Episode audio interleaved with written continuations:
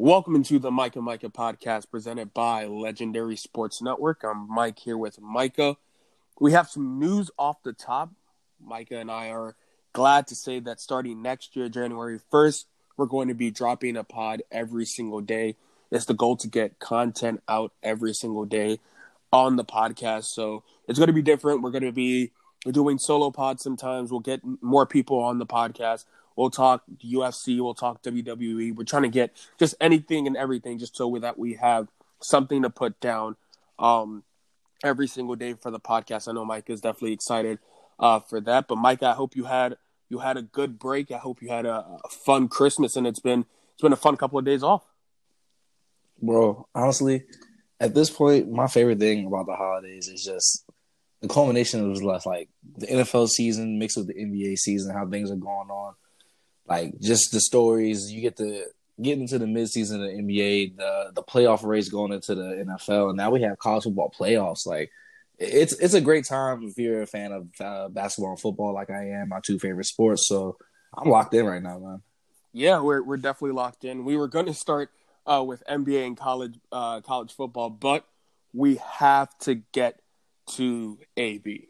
This morning, huh. we we wake up and we see AB. I mean, AB's been tweeting for the past two weeks, just nonsense.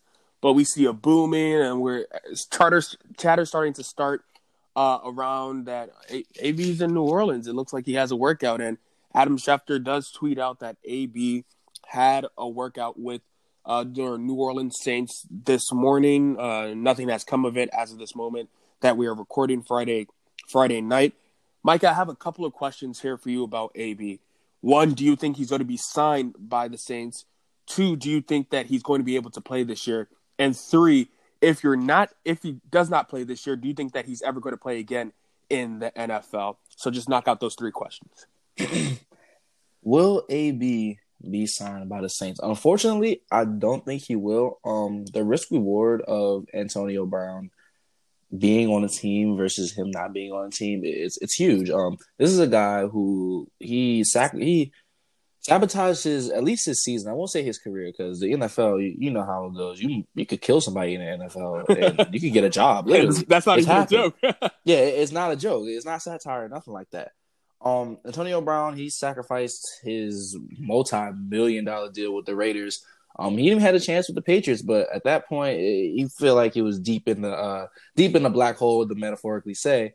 Um, you know, and he's I feel like he's reckoning with that, and I feel like you know he's kind of understanding where he is at this point. But the guy we've got since then is kind of like this. Uh, I don't know. I, I kind of talked about some satire, but like it's kind of like the satirical side of AB. Like we're seeing the no white women 2020 and him, I guess, kind of joking this off. But at the end of the day, this is a guy who wants to play football, and unfortunately, because the NFL, I don't believe they're done with their due process, and I don't think they have done with their investigation, um, he will not be seeing the in the field uh this season at least. Um, and in saying that, will AB, you know, I, I kind of want to talk about like, let's say hypothetically, somehow, some way, Antonio Brown sees the field, especially with the Saints. It will be a game changer. It was supposed to be a game changer for the Patriots. It was supposed to be a game changer for the Raiders. Any like any team you insert AB on, they get so much better because even while he's out, he's there's a void missing in the NFL like receiver like standings, and it's supposed to be AB. He's top five in the league or not. Um, of course, the Saints get astronomically better. Uh, Michael Thomas is having the greatest receiving season, at least catching wise. Um, you know, receptions, uh, at, at, least that stat goes in NFL history. Uh, if you add AB to that, they become the Super Bowl favorites, like um, the team from the NFC to represent, yeah, to represent them in the Super Bowl. Um, Will AB play in the future? Probably so. Um, I think he'll have. I think he'll get like a prove it deal maybe next year, and he'll be reinserted and reintegrated back into the NFL process. He'll definitely start playing football again. But this year, I just don't see it happening. He he's such a media liability, and I don't know if he's this was his plan, but you know we're here now. We're kind of reckoning with this, and so is he. Yeah, I, I agree with you on a couple points there with AB being signed this season by the Saints, I don't believe that's the case. I truly believe the Saints just wanted to get a head start on every other team in the offseason to have AB in the building. Almost like a Reuben Foster situation with the uh, Redskins, where mm-hmm. they claimed him off of waivers, and obviously the backlash was crazy. But they talked to him, they talked to his representatives, and they were like, well, "Look, we don't believe that he did um, what he was accused of, and obviously the case was dropped, and he did not get suspended, and he was able to play. Unfortunately, he had his ACL injury, so he wasn't able to play um, at all this year. But I think it's another situation like that. Not saying that AB is innocent by any means, but they're going to be able to sign him, get the backlash, and if he's innocent, you now have, like you said, a top five receiver who, when he's able to be on and on the field, he changes the offense. And Drew Brees, he's getting older. That's that's just the name of the game. He's getting older. Doesn't look like it the way that he's throwing all these touchdowns and breaking records left and right. But he mm-hmm. has to have help around him. And after Michael Thomas, who do they really have? Like who is that person that they're able to go to? And if Man. you're if you're able to have Michael Thomas, I mean Michael Thomas becomes your number two the minute AB touches the field. So if you have AB and now Michael Thomas on the same team with Kamara in the backfield, I believe you just extended Drew Brees' career by an extra three years. Just because Absolutely. He's, he's not forcing it. He's able to get the ball out quick. He can go deep to Antonio Brown. This is going to be a playoff team, and he's going to keep on, and he's going to want to keep playing. So, I definitely do think they're trying to get ahead of, um, ahead of the NFL with that. I don't think this is for uh, a recent move or a this year move or a playoff run move. I do believe he will be signed by the Saints, um, whether it's this week or next week or before the season ends. I believe he will be signed by the Saints, and if he is uh, proven innocent with his case, he'll be on the team. Honestly, I think it's kind of revisionist history with the Patriots. Antonio Brown was actually good with the Patriots. There was nothing coming out from the Patriots and Antonio Brown. looked like everything was working. We saw the Dolphins game, and then it dropped the lawsuit that um, there's potential sexual abuse and stuff like that, and the Patriots could not keep him.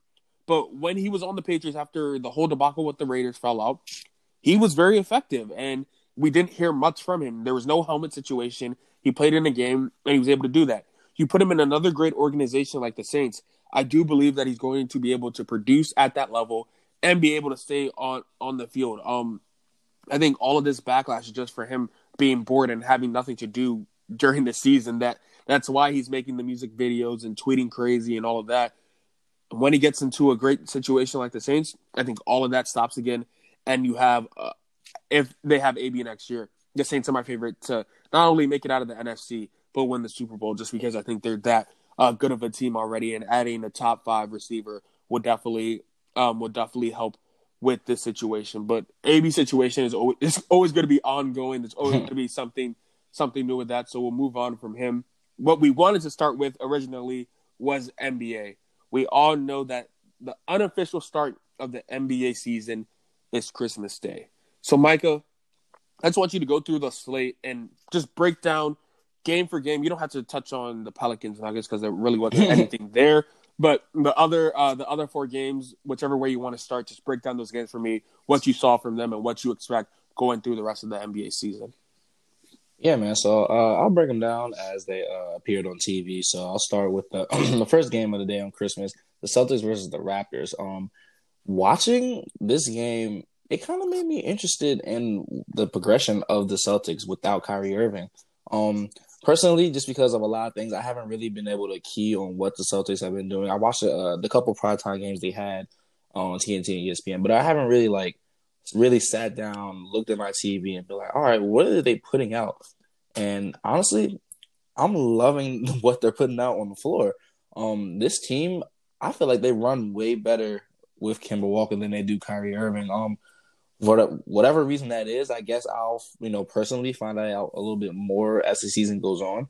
But I feel like without Kyrie, they have to get well, and what they're doing is they're getting more guys involved. You see Jaylen Brown putting up 30 points and being the de facto player of the game, which is amazing. Uh, you see a guy like Jayson Tatum, although he had 11 points, he filled up the stat sheet. He got nine rebounds and six assists. You see guys like Gordon Hayward who yes, he's not going to have those all star numbers like he did at the Utah Jazz, but he's playing a pivotal role, getting 14 points a game. Um, from what I see, I like how this team operates more so because that clear superstar is not there. They're all either they're all battling to be that superstar or they're all great star players and great players complementing each other with a great coach like Brad Stevens. I think this is the team that the Celtics have been trying to put out all along, um, even since the IT days. Um, this is the team that I feel like is probably the most balanced out of the teams they've been fielding for the last maybe three or four years. And honestly, this if we're gonna start like the second half of the season with a win like that against the uh, defending champions, and albeit they were missing guys, they were missing Pascal Siakam, who, you know, those 16 points were unaccounted for. That's because Pascal Siakam's 25 wasn't accounted for during the game, but still, that's a key win at um at this juncture of the season, and it just really looks good for the Celtics. So I'm expecting them, you know, I'm expecting them to be uh top five in the East. They're going to get a top five seed without a doubt. And you know, it's just it, it's really good to see from you from the Celtics because I kind of been critical on them and I kind of like bashed on them because I felt like they've always been the de facto favorites and they just haven't really got it done. So to see this for me was good. Um, moving on to the Bucks and the 76ers. This is probably my well, I can't I can never say that it was my favorite game to watch when LeBron is playing basketball, but this is probably the most interesting game for me to watch just because of what the 76ers were able to do to the Bucks. Um First of all, yes, if you watch the game, you all know Giannis didn't have his best night. Um, he didn't make a, a three pointer, and in I guess kind of saying that maybe the Bucks offense, like if he had made two three pointers, then it's a different game. But I feel like the Bucks offense didn't necessarily run through Giannis as they usually should. Now the Sixers were doing some excellent things on defense, and I kind of from this game, I'm kind of seeing some trends that you know, of course, the Bucks are beatable. They got beat last year. They haven't made that finals yet. But even going into the postseason this year, I think teams should look back to this Christmas Day game. Now, mind you, it is Christmas. We're not going to. I'm not going to make a generalization saying, "Oh, the Bucks will be beaten and they won't make the finals." They have the best player in the league, in my opinion, right now. Um, but in saying that, there's a lot of things you can pull from this game. First of all, if the Bucks are not making threes, it's a problem. If Giannis is not the best player on the court, that day, of course, is a problem. But they don't have the guys to pick up the slack right now. It just, I mean, yes, on paper they might have the guys, but outside of Khris Middleton and really George Hill, the offensive output was just not there. Um, I don't want Brook Lopez being my fourth leading scorer. I don't want George Hill being my third leading scorer. Um, you know, and, and that's just on them to be more uh, consistent.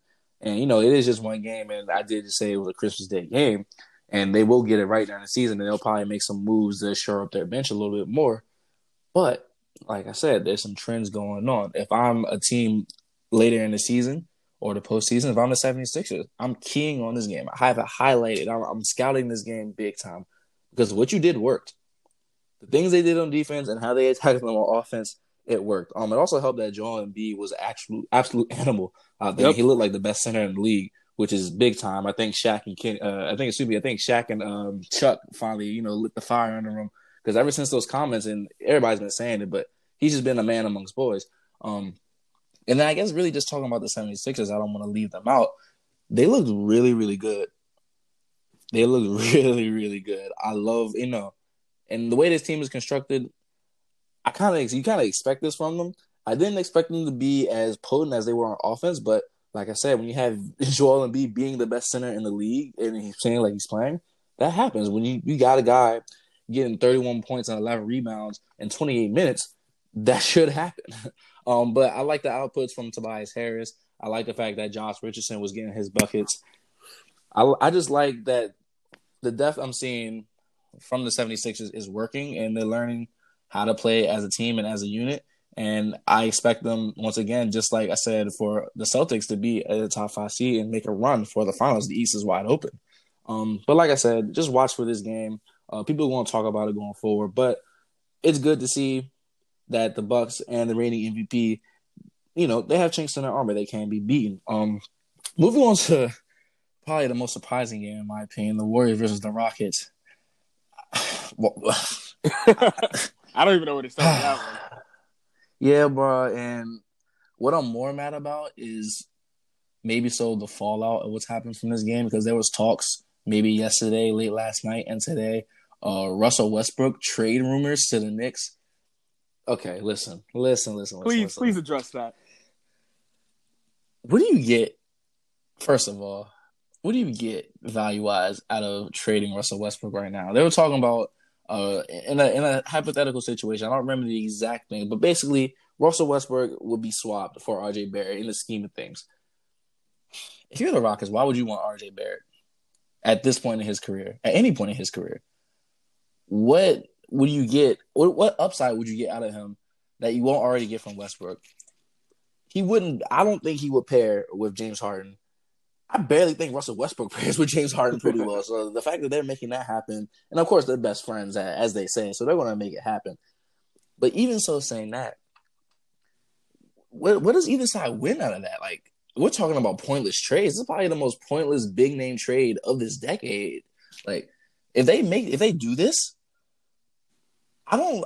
There's no winners. The Rockets don't get a championship. The Knicks sure as hell don't get a championship. They get Russ doing what he was in the Thunder. Like they no, I don't really see a winner in this. And in saying that, I don't really see a winner on either side right now. I don't think the Rockets are built for this thing.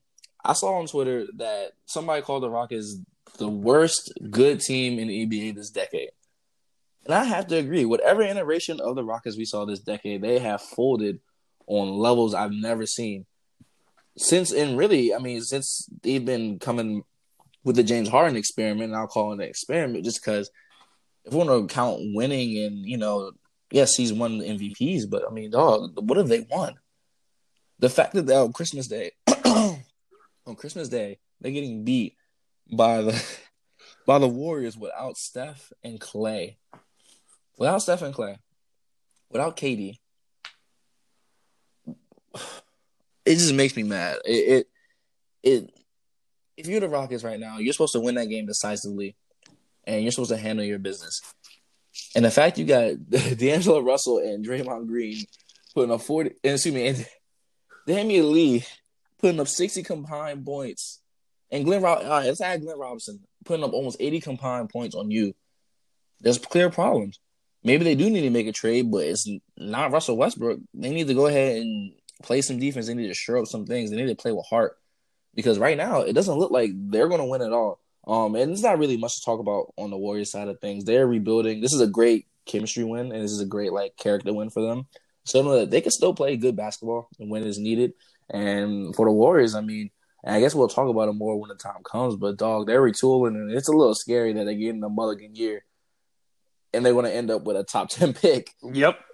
And, all their guys everybody's back gonna be healthy, back next but, year. Yep. Oh yeah, but you know we'll get to that, and they're probably going to end up trading D'Angelo Russell too, and flipping that for another first. But you know we'll we'll talk about that another time.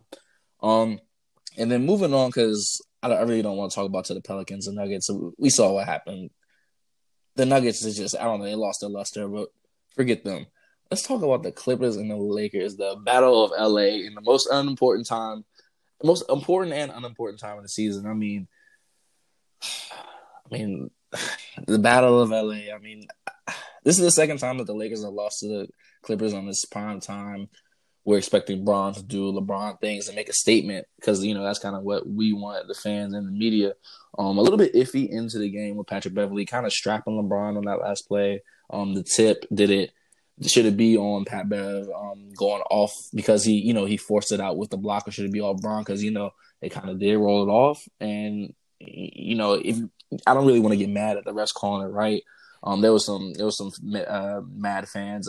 I was talking to some on like in group chats and on like Twitter and stuff like that that they wanted to see that call go the other way. But dog, when you get it right, you get it right. But besides the point, um, the Clippers, man, their team defense is amazing. Um, and the fact that they have Kawhi Leonard just makes their team defense. Their team defense was outstanding last year. Um, and they fielded they're basically fielding the same team with two of the best wing defenders in the league. So I expect the uh, team defense to be great. Um, and of course, you're gonna always get a highly competitive game where you have like five stars on the court at the same time. But and, you know, we kind of talked about this the other day, um, the last podcast when we talked about the Lakers, bro. The Lakers, man, what depth do they have? Yes, we, we finally saw that production from Kyle Kuzma. 25 points. That's what we need. But I mean, shoot, my boy Alex Caruso laid the egg, of course. But you know, you can't really expect great output from him. But I guess the point I'm trying to make is outside of AD, Bron, and Kyle Kuzma. What's really going on? And you know, KCP had his little buckets here and there, but come on now. But what's really going on? And the fact that they were still in the game, just yes, it, it kind of I felt I want to say it kind of proved my point that like the Lakers, I feel like are always going to be like have the edge on the Clippers regardless of what team they field. Just because at the end of the day, AD and Bron, I just don't that that combination, the the wing and the big, has always just been it's just alluring to me at least. That's like NBA history. Um, I think the Clippers, for for what is worth, the Clippers might end up with a better regular season record at this point. Um, I see the Lakers probably dropping a few more games, especially if they make a trade, which I, I probably do expect them to do, or sign some guys. They're gonna have to get the chemistry back up. I want to see this. I want to see this in the playoffs because I don't want to talk about it too early. I just want to see this in the playoffs. I want to see what happens. I want to see this season play out, and I want to see them meet when it matters because that's what we're to get the best out of both guys. Um, but I, I don't want to. I don't want to go without mentioning the man, the claw himself. He he is a reason why he was the Finals MVP, and there's a reason why he single handedly got the Raptors to that championship pretty much last year. Um, hey man, I mean, look, I like you said, it, it's kind of the unofficial like star. We gotta like you know get the train rolling things for the NBA season. And from what I've seen, there's some clear like there's some things going on. It's making it a lot more interesting. So I'm I'm definitely tuned in the rest of the season, bro. Yeah, um, I, will I'll start with the I'll start with the Celtics Raptors. With the Celtics Raptors, I couldn't really take this game seriously because obviously no Siakam, but I was looking more on the Celtics side. Without Kyrie, this team is obviously a lot better. Not to mention the Brooklyn Nets with Kyrie versus with without Kyrie have a better record without Kyrie, but that's a conversation for another day. The Boston Celtics look like they're having fun again.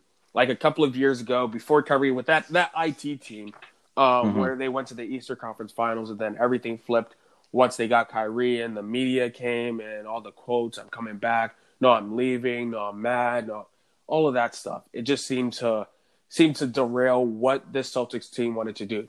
And that was just play ball. That's all mm-hmm. these guys want to do. Jayson Tatum, he's taking a step this year. Jaylen Brown has taken a step this year. Kemba Walker has fit into the system perfectly. Perfect. Gordon Hayward, being able to come back from his second year after the horrific injury, he was balling and then he uh, fractured his hand, but he's back and he's getting back into the groove.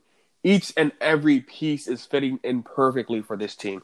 It seems like the team that we saw a couple of years ago where Brad Stevens didn't have a definitive star. Yes, IT was that guy that would take over in the fourth quarter, but he wasn't like a, a star star that, you know, always every single time down the court, he he's your go-to player. It was only his second year being in that top role.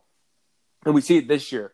Jayson Tatum, he can get a couple of buckets here and there. He can he can close out a game. Jaylen Brown can close out the game. Oh, you can get Hayward to close out the game. Uh, Marcus, Marcus Smart. It goes down the list. You have so many different options. And um, I think the Celtics they're a very very dangerous team because of that.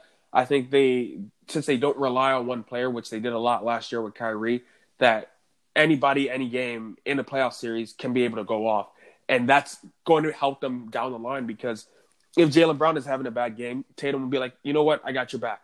I got you tonight. I'll take over, and that's going to be able to help the Celtics moving forward. I do think they are um, a very very dangerous team I think they'll they'll be able to to make a run in the Eastern Conference. Right now, I would have it.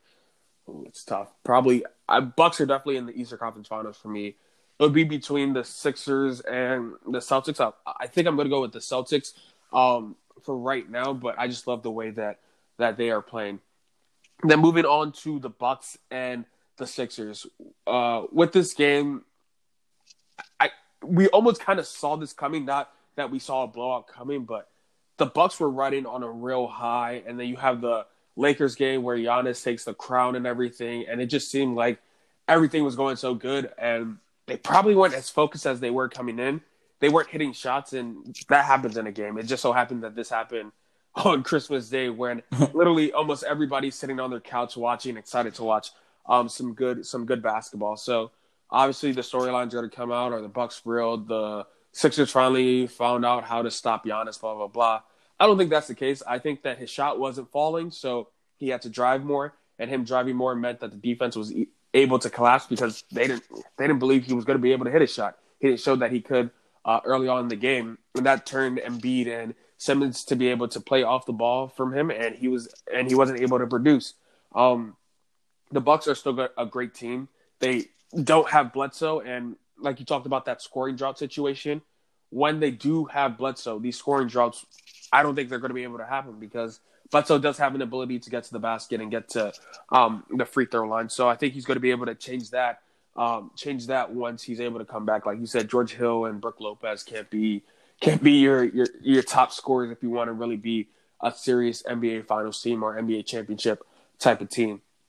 The Sixers, on the other hand, I, I do believe that they they are a really good team. I'm between them and the Celtics on who who will go to the Eastern Conference Finals against the Bucks. Um, I mean, at this point, Embiid is showing why he said he wants to be Defensive Player of the Year after the game. He showed why he he is right now the Defensive Player of the Year. Just changing shots, um, his ability on offense, his touch around the rim has gotten better and better. It looks like him uh, taking the summer off and losing weight and stuff and eating better and getting his body right is starting to pay off. We we have to see it for full 82 to see if it really pays off because that's what he had to had to work on last year. He wasn't able to go into the playoffs and to um, had to play a, a, full 82 games and be able to help his team out there. So resting, making sure he's staying on his uh, on his diet and keeping his cardio up is going to be huge for them.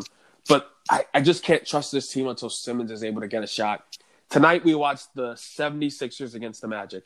The Magic won that game. Markelle Fultz, who couldn't shoot two years ago, was two for four from three, five for 10 from the field with 13 points.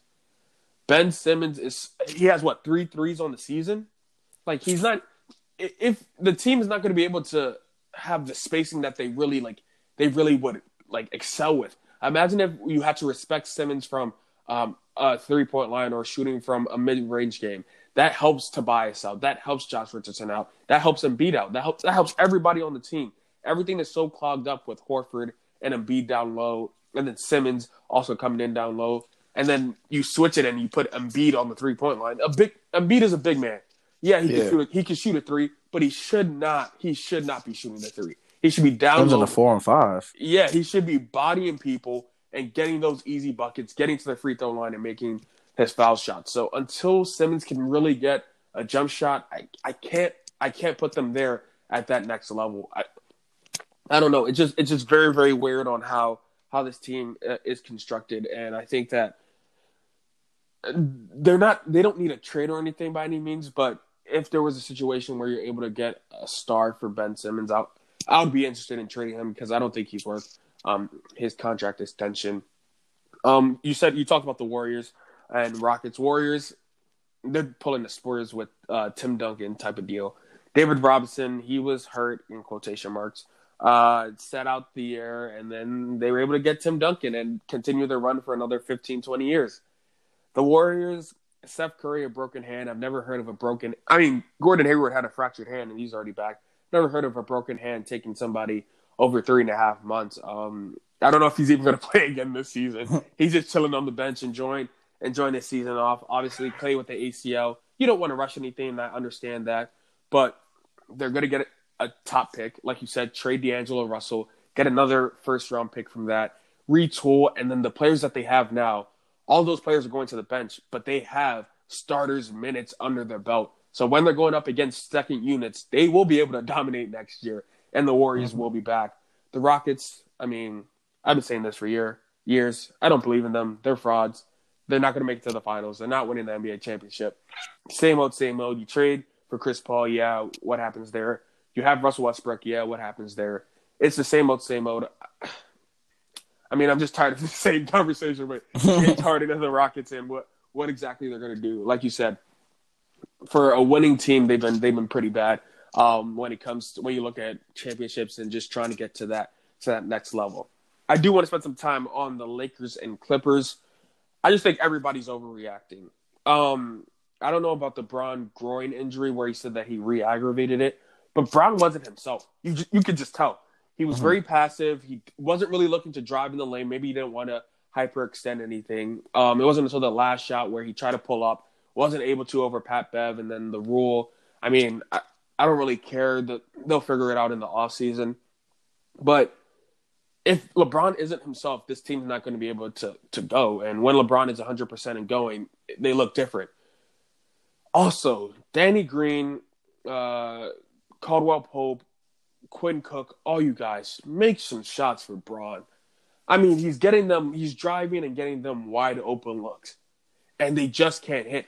I I can remember at least like three shots in the last two minutes where either put the Lakers up or put them or um, tie the game or pull them within one, and wide open shots they just miss. I know it's the NBA people miss, but at a point, I know Bron just gets tired and frustrated. Like, look, what more can I do? Um, they have to get Iggy. That's that's all it comes down to. They have to get Andre Iguodala. He was the one with the Warriors that could hit a big three for you, could hit a big shot. He wasn't a great three point shooter, but it seemed like whenever you needed a big one, Iggy was there for you. And I think Bron would trust get, passing the ball off to Iggy in the corner for a three versus Caldwell Pope or Quinn Cook or uh, or Danny Green. It's just I don't know, just doesn't seem like it's working. Uh, the Clippers, on the other hand, I think they're set. They have their formula. They're going to rest Kawhi. They're going to rest PG. They're going to pick their spots, and then everybody's going to be full go in the playoffs. And we saw this formula work for the Raptors last year, and now Kawhi's on a better team with the Clippers. I still think the Lakers are coming out of the West, but now with the 2 0 over the Lakers, I know it was the first game of the season and Christmas. The next time we see them is MLK uh, Day. That is the game that I'm actually keyed in on because if the Clippers go up 3-0 So the Lakers don't want to don't want to lose 3 to the Clippers in the regular season. I do I will change my pick of Clippers going to the NBA finals because at that point we're now another month into the season. We've now had a real sample size of 3 games and they've been able to produce on a high level each and every time. And Kawhi has come out on top over LeBron. So for the Clippers and Lakers, the Lakers have to win on MLK Day to just prove that this is going to be a competitive series because right now the Clippers do look like they're dominating, but again, it's still early in the season. And like you said, Micah, I 100% want to see this in in uh, the Western Conference Finals. I would love if we had the reseeding this year. We could potentially get the Battle of LA just as the NBA Finals itself.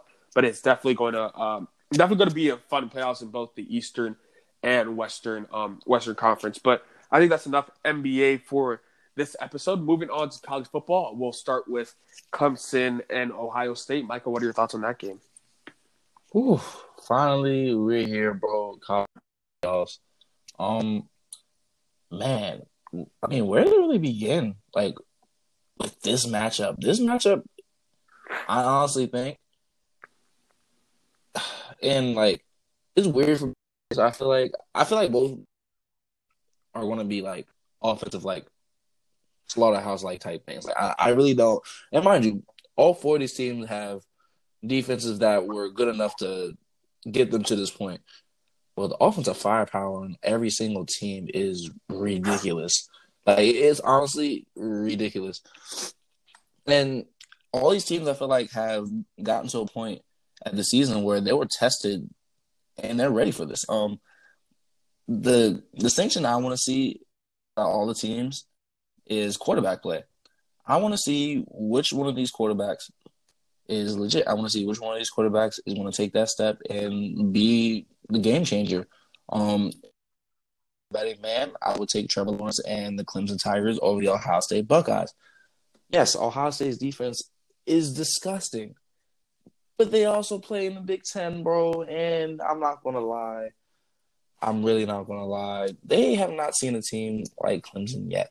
Um, and I guess to say, I guess to go the other way, Clemson seem like Ohio State either. But um, yeah, ACC is very weak. Yeah, uh, it's it's honestly interesting, and that's why I'm I'm kind of like this is the the side of, of, of the comp that side the side of the playoffs where it's like I mean you got the ACC versus the Big Ten like anything could kind of go. How's a better man? Um, Simply put, I think that the offensive weapons on Clemson will be able to outmatch Ohio State's stagnant defense. Yes, we all know Chase.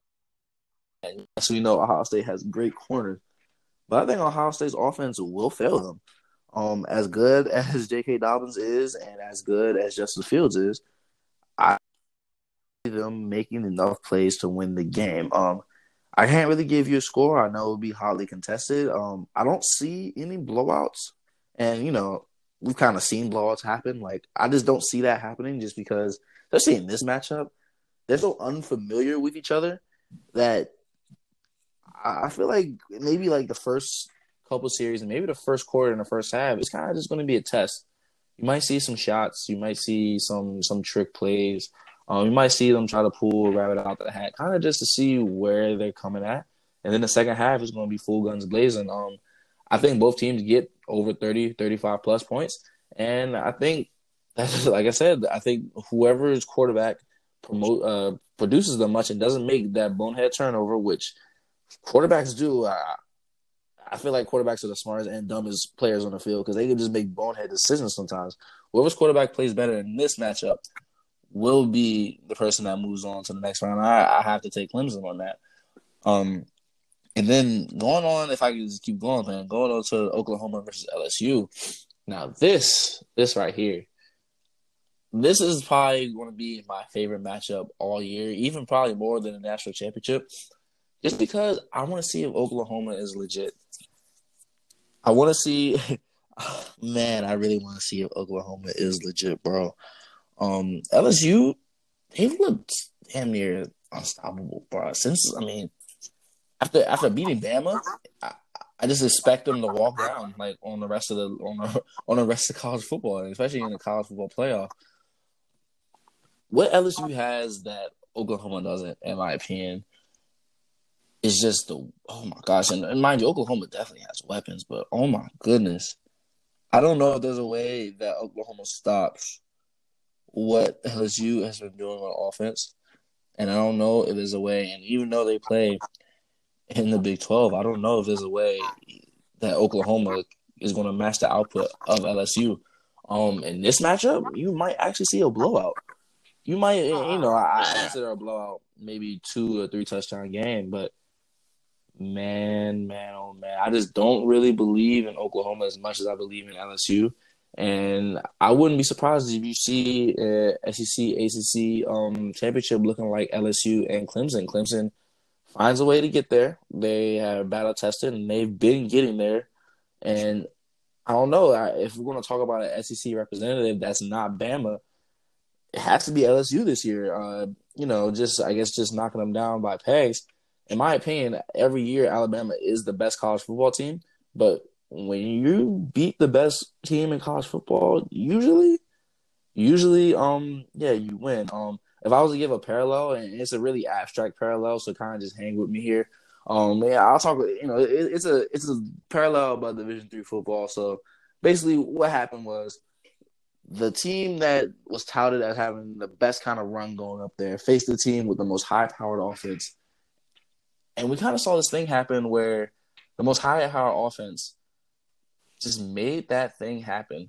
And they kind of shocked everybody because, first of all, the, the, the offensive output was just so grand that even great defense and you know the team that got beat, they had stops and everything like that. They just couldn't keep going on because yes, there would be a, a three and out, and then there would score, score, score, and it just kind of kept going. And I don't want to say there's a direct parallel between LSU and Oklahoma, but I kind of see this offensive firepower team especially with the receiver play and the quarterback play being so high. I see LSU if not winning this game, like being the national champion, bro. I, I can see it happening just because I think beating Bama holds so much weight over anything else happening in the college football playoff that I think it happens. I, I don't know. It's just kind of my gut instinct that I just kind of seen this thing happen with LSU. Joe Burrow has the Heisman just the, it's just the wheels running on me, man. I just feel like it's their year. Yeah, uh, I wish I could disagree with you here, but I mean, I have the same exact points with uh, Clemson and Ohio State starting there first. I think that people are forgetting that Clemson has won 28 games straight. Mm-hmm. That Clemson embarrassed Alabama last year, and we're going off of one game where they beat North Carolina by uh, one point, but they beat every other team in the ACC by 25 uh, by 25 plus points. We can't forget like I understand that you have to put them at 3 because of strength of schedule and who they didn't play. But this team has Trevor Lawrence, who in last year's draft would have been the number one overall number one overall pick. In this year's draft would, would have been the number one overall pick. And then is going to be the number one overall pick in next year's draft. Mm-hmm. They have Etienne out of the backfield who has just been running all over everybody. They have the number one rated defense right now in um, in college football. So there's just so many factors that Clemson has.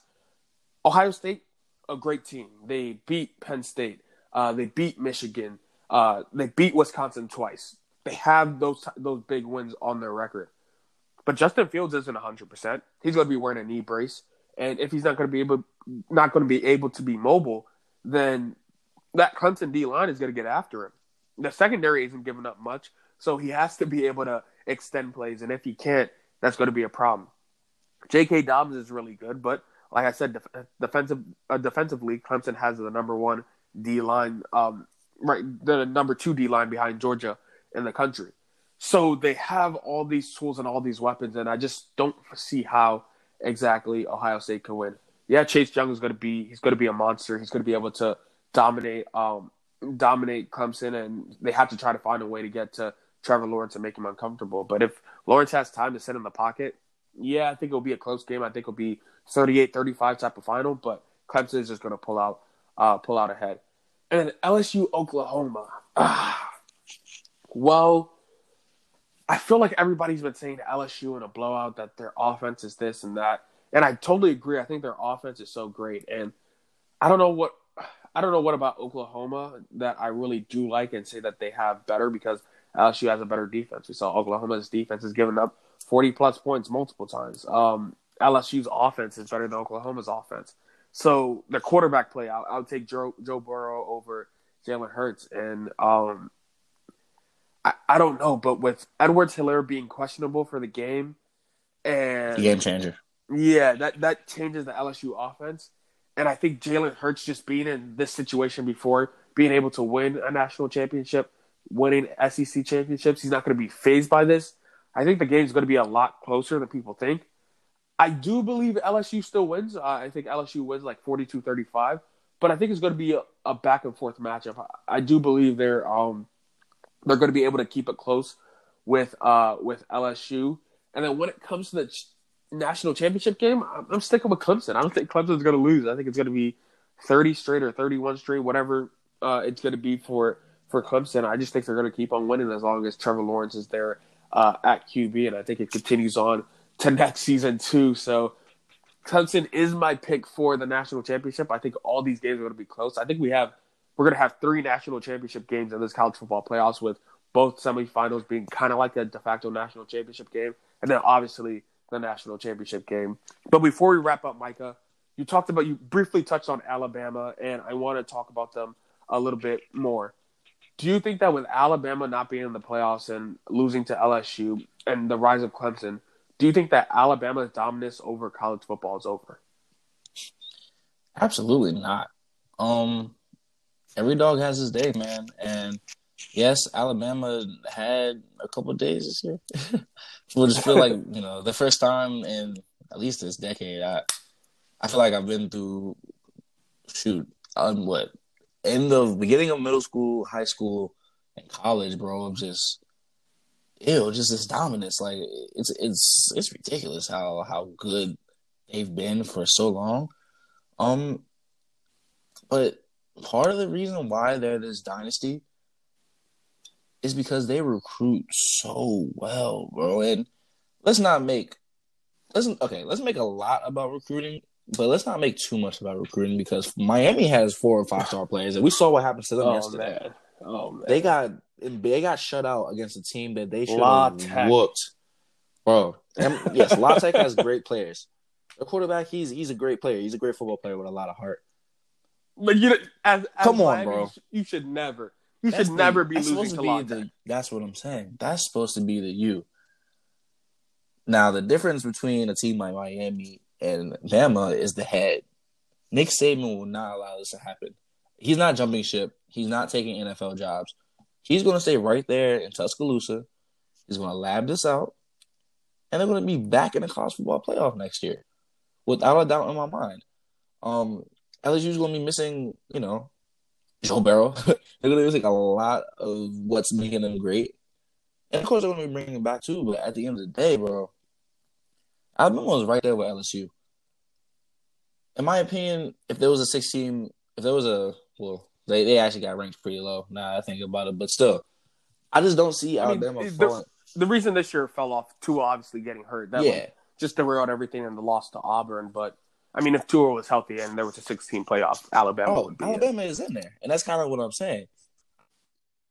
Whatever kind of doubts we have about Alabama football, just wait until the first the first of January, one o'clock, when Alabama goes and beats Michigan by 60 points or 50 points. And then we gonna call it, you know, oh, this is what Bama does. Why why wasn't, you know, oh, this is why we need a, a 16 playoff because Bama was left out and they're playing teams like Michigan. Bama never fell off. They just were dealt a really bad deck of cards this year.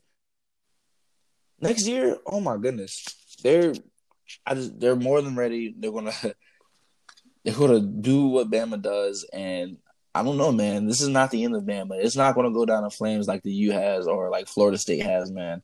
They retool, and maybe unlike any other team, they just just sheer dominance is always going to get them to where they need to be. So Bama will never be done.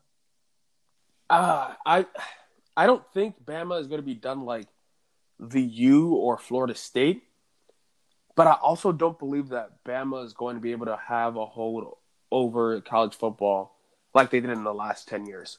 Um, the way Clemson has risen, and if Clemson wins this year, that's now three of the last four, and I mean you can make a case for four of the last four, the one that they lost um, with Deshaun Watson uh, before he won that that is just almost dominance of Dabo Swinney over Nick Saban for going over to going into next year. That'd be half a decade.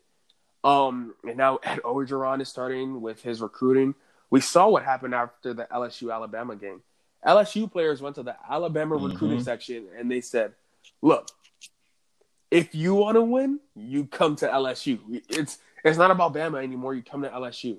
And your points are, are, definitely right with Joe Bur- Burrow being gone, and I mean he is the like the main reason why that LSU offense is able to go. And I don't know what Coach O is going to be able to do recruiting wise, getting somebody else into the building, uh, quarterback wise. We have to watch and see. One thing I am kind of concerned about is Alabama's defense wasn't crazy this year. Um, oh no, a lot of a lot of they had yeah, games that yeah yeah, hell, a lot of games that they were scored on. Yes, they had injuries, and yes, people will be back next year. But they're also the thing about Alabama. You lose a lot of people to the draft each and every year. And yeah, recruiting is going to be good here and there, and they always have a top three recruiting class. But I don't know who the quarterback next year is going to be. I don't know if he, I can. You can hundred percent trust him. And yeah, Nick Saban has done it a lot without done won a lot without QBs. It wasn't until we got hurt, uh, Jalen and Tua before he finally got some semblance of real QB play that could carry a team to a championship. But I think Alabama's dominance of like the past 10 years, where going into the year, they're like, yeah, they're probably the number one team and they'll probably win the national championship. I think that's done. Alabama being done as a top tier program, no shot. They'll be back next year. Uh, they'll be fighting uh, LSU in Death Valley for who's going to be in that college football playoff once again.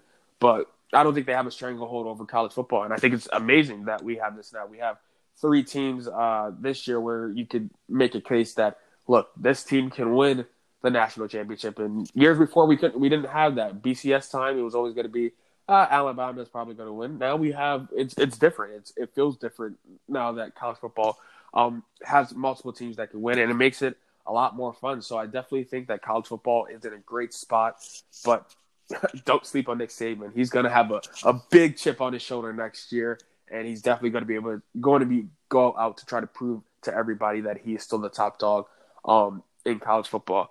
But I think that's going to wrap up this episode, Micah. Uh, it was a fun one. We covered a lot. We'll be back sometime next week. Um, we'll definitely have, if not an episode before the first, like we said, starting on the first, a daily episode every single day. We'll be producing content each and every day trying to go 365 um, next year. But for Mike and for Micah, we'll see you on the next episode. Peace.